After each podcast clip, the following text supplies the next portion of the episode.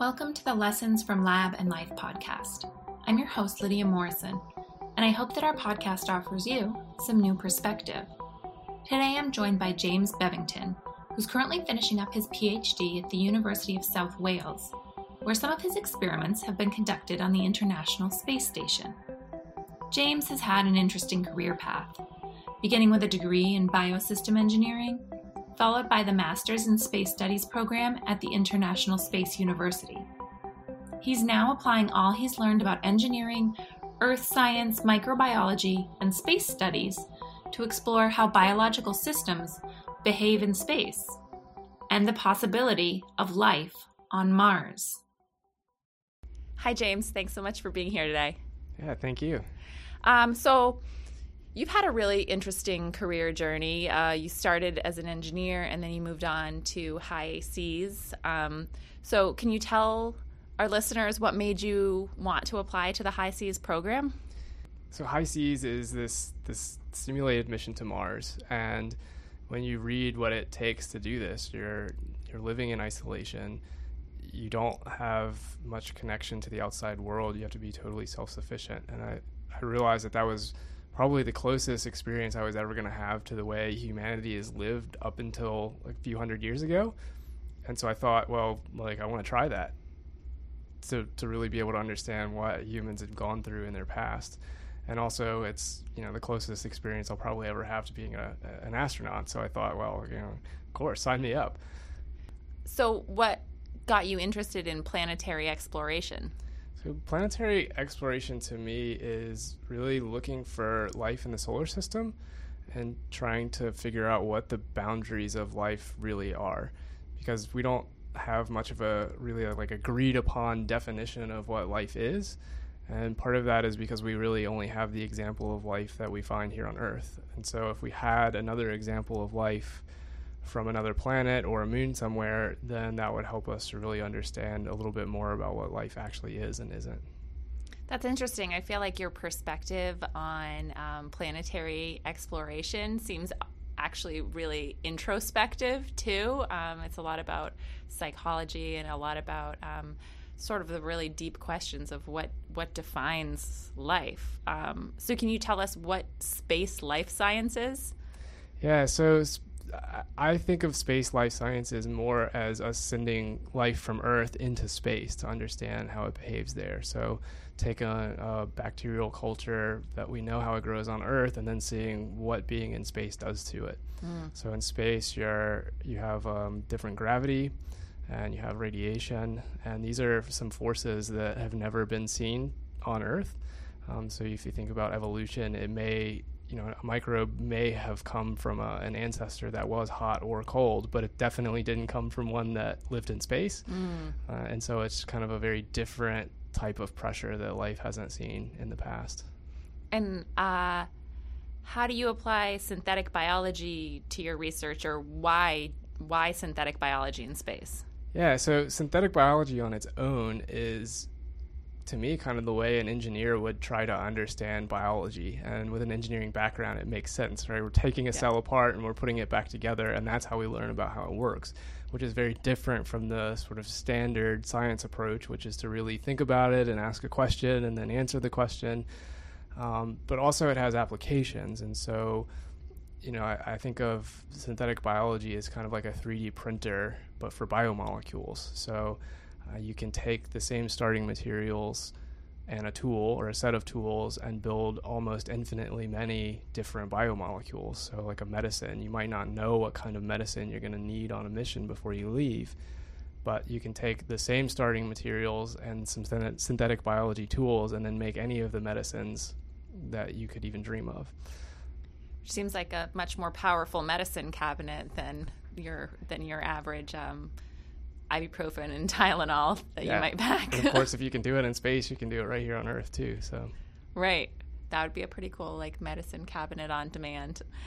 So, has research in space life science uh, grown in the last five years?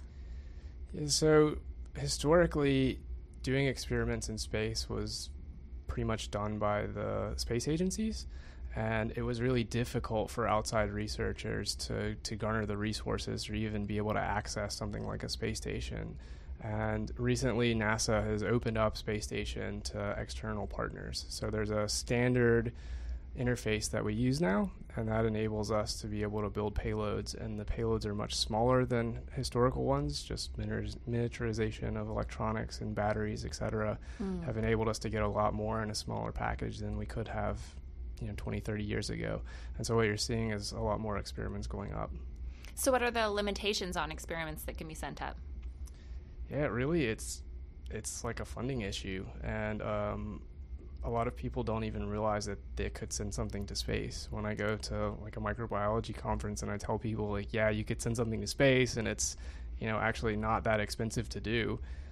They all look at me like I had no idea that I could do that. Where do I sign up? And so really part of it is just people don't know. Um, the other part that's a challenge is is the you have an interface between the science and the engineering. Mm. So you have a microbiology lab, they may have a scientific question that's really important but to be able to get it into a box that's then going to fly to space requires an engineering team and there's a lot of interface issues there that are really difficult for a science and engineering team to work through but obviously your background lends itself really well to thinking through those problems. Yeah exactly. So being able to do the engineering and the science and really cut out a lot of the conversation and get right to the root of the solution quickly is has been really helpful in the past experiments i've flown. Yeah. Where do you see um, space life science in the next five years? Yeah, so one of the things that I'm hoping to do is to start uh, a research institute specifically aimed at, at, doing planetary exploration and sending some microbiology payloads to space station. And I'm really hoping to develop payloads for scientists that can be reused and really taking away that engineering problem for them mm. and hmm. just being able to say here's a cube. If you want to fly your thing you figure out how to fit it in this cube. The cube already has a lot of the tools that you would want anyways. It's standard. Here's the user's manual. You can figure it out now in the lab. So how big is the payload box? So the standard size is 10 by 10 by 10 centimeters which is 4 by 4 by 4 inches roughly. And it has to be a mass of one kilogram which is equivalent to 2.2 pounds it's pretty small. So you're not you're not going to put a pipette in there. No. So Every, what kind of tools can you fit in there? So everything has to be automated. A lot of times we'll maybe use a pressurized bag of some sort to deliver fluids with a valve, or um, we can make some pretty basic optical measurements, like a green fluorescent protein fluoresces really nicely with a black light, and so we could do that and take an image of it, for example. Okay and all the buffers and all your reagents and everything like that will need to fit in there too. Yeah, and normally you figure out how you can deliver all of those things at once. You might have one fluid addition rather than if we do it in the lab, we might have 10 fluid additions. Mm-hmm. You premix everything and it's all in one pot. And miniaturized. And miniaturized. so, can you tell us about um, your projects that are currently being conducted on the International Space Station and um, that you must have fit into that four by four box. yeah. Um, so the one I'm most excited about is some DNA that we sent to space. So we we did a genomic DNA extraction, and then we stored DNA in two different forms. One was in a TE buffer, and another one was lyophilized. And so we put that in a box, sent it to space station. It was up there for a little over half a year. We also measured the radiation dose with it and we've just gotten those samples back and i'm actually here at neb this week so that we can make measurements using the RADAR-seq method to look for dna base pair damages and um, so i've just completed the first library and looking for data to come back over the weekend and i can see the excitement in your face how how big of an accomplishment is this yeah, I didn't think a year ago that I was going to be here doing this, so I'm I'm really excited to be here and uh, uh working with NEB of all companies. Um, I just yeah, I didn't think when I started in biology I'd be here doing this. It's been a pretty uh, it's been a pretty amazing journey you've had so far. yeah, definitely. Um, so what's one thing that you learned um, from the eight months that you spent uh, locked in a biodome with uh, five other individuals in the HI-SEAS program? What's the one thing that you learned from living in that situation that uh, you find yourself applying to your life uh, on this planet? Yeah, I learned so, so, so many things. I think one of the important ones is the power of one individual. So we we had a crew member who decided that rather than doing dishes after we ate, it would be better to just do them while you cook. And so he just started. When he cooked, he would wash the dishes, and he didn't have to. And gradually, this spread. And within three weeks, everybody was doing the dishes while they cooked. And we never even had to have a conversation about it that we were going to change that protocol. And that was really powerful to see that one person could really just change the way an entire group behaved. And that was really powerful. And it also works with you know like mood. If people are upset it just takes one person to go hey everybody's in a bad mood. I'm going to do one nice thing. And next thing you know everything is reversed and everybody's in a good mood again. And i thought that was really powerful.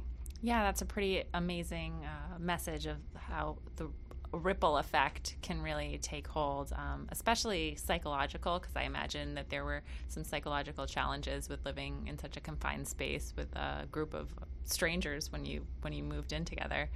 Um, did you guys have a hard time with conflict? Uh, were there lots of like conflict resolution scenarios that you had to deal with? Yeah, so we learned how to deal with it. Um, before the mission, we sort of set out a protocol that we would use uh, where we would approach someone and say, Hey, I want to talk to you whenever is good for you, so that it would be on the other person's terms.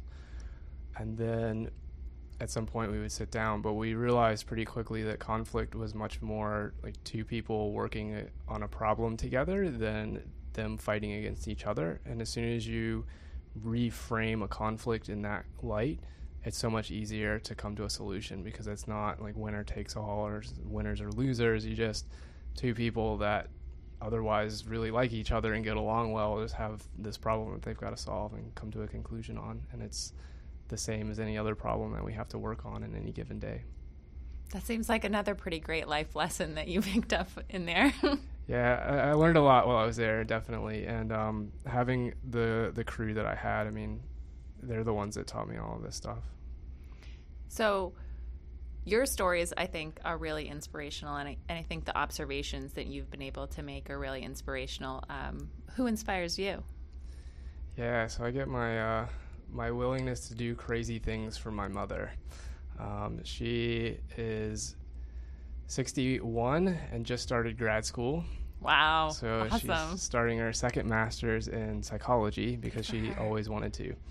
Um, and her husband thinks she's crazy and why would you want to do all this work? You know you're like at retirement age uh, this is the worst thing he can think of but she's like no i'm going to go do it. And um, so i definitely see that my willingness and desire to go off and do crazy things like you know a bunch of degrees and lock myself in a bubble comes from her and uh, i'm learning to embrace that.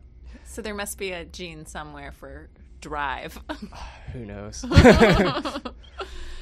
Um, so what do you see as as some of the biggest challenges for space life science moving forward yeah, good question. Um,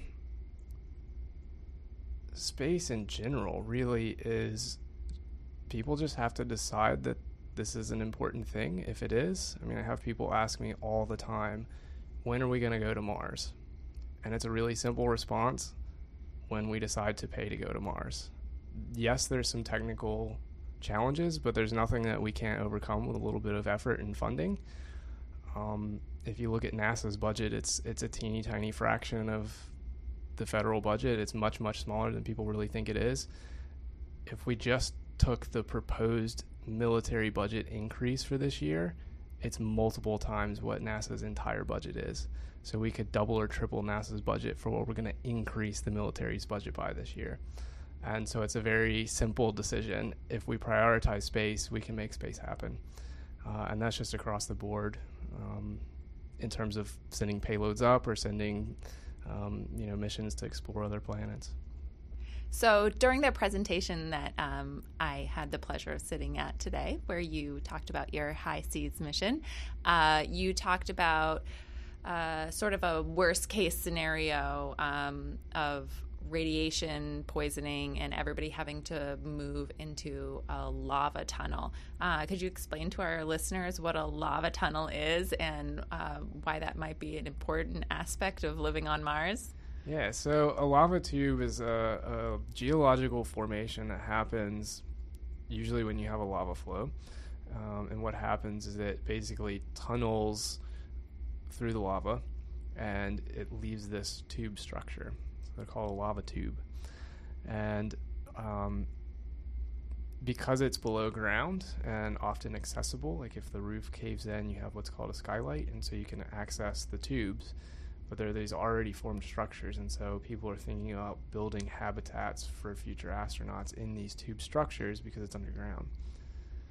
But if you've ever been in one, there it's one of the coolest things you'll ever experience. It's like a tunnel, but it's not, and it's lava, and you get to see you get to see how the lava was flowing like a liquid. So you have these drips that look like water drips, but they weren't. They were lava, and you have kind of like bathtub rings almost, but it's with the lava as it was going down. And sometimes the flows will come back up and go back down again, and so you can see all of this in the rocks. So you might have like a, a smaller flow that comes back and doesn't fill the entire tube again, and you'll see that on the walls. And so if you've ever been in one, it's one of the coolest features you'll ever walk around in. You really feel like you're on another planet when you do it here on Earth, and I can only imagine what it would feel like to be in a lava tube on the moon or Mars. So, if you were in a lava tube on Mars or on the moon, is that where you envision people living in the future? Like, if, if we were to uh, settle Mars, would we be settling in lava tubes? Potentially. Um, it's not really clear uh, exactly. I mean, we've never really been into a lava tube on Mars. We see pictures of the skylights from space, so we think that they're there, but they're really difficult to explore because as soon as you go down, you lose access to the radios. And so the way that you would control a rover or something is really not possible to do. So we haven't explored them at all. So we actually don't know how deep they are, how big they are. Uh, and I think that's one of the things that you would probably need a human crew to be able to do when they were on the surface there.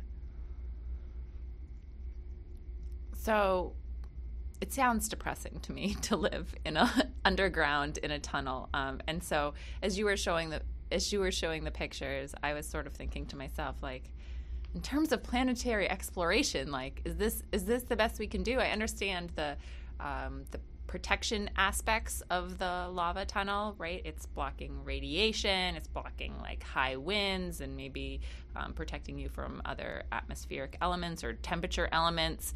Um, but I mean, you you talked about how excited you guys were to have six pieces of lettuce on your plate once a month. Um, what's the reality of you know growing um, biological things like having an agriculture system in a in a lava tunnel. Yeah, I mean, I think it's all possible. It's just a matter of figuring out how to do it. Um, so for us, you know, we were using light generated from our solar panels. So you could easily have solar panels on the surface that would light the interior. Um, they would produce light for plants, things like that. And I think if you had a large group, you could do something like build a greenhouse, like what you've got right here in the front of the NEB building.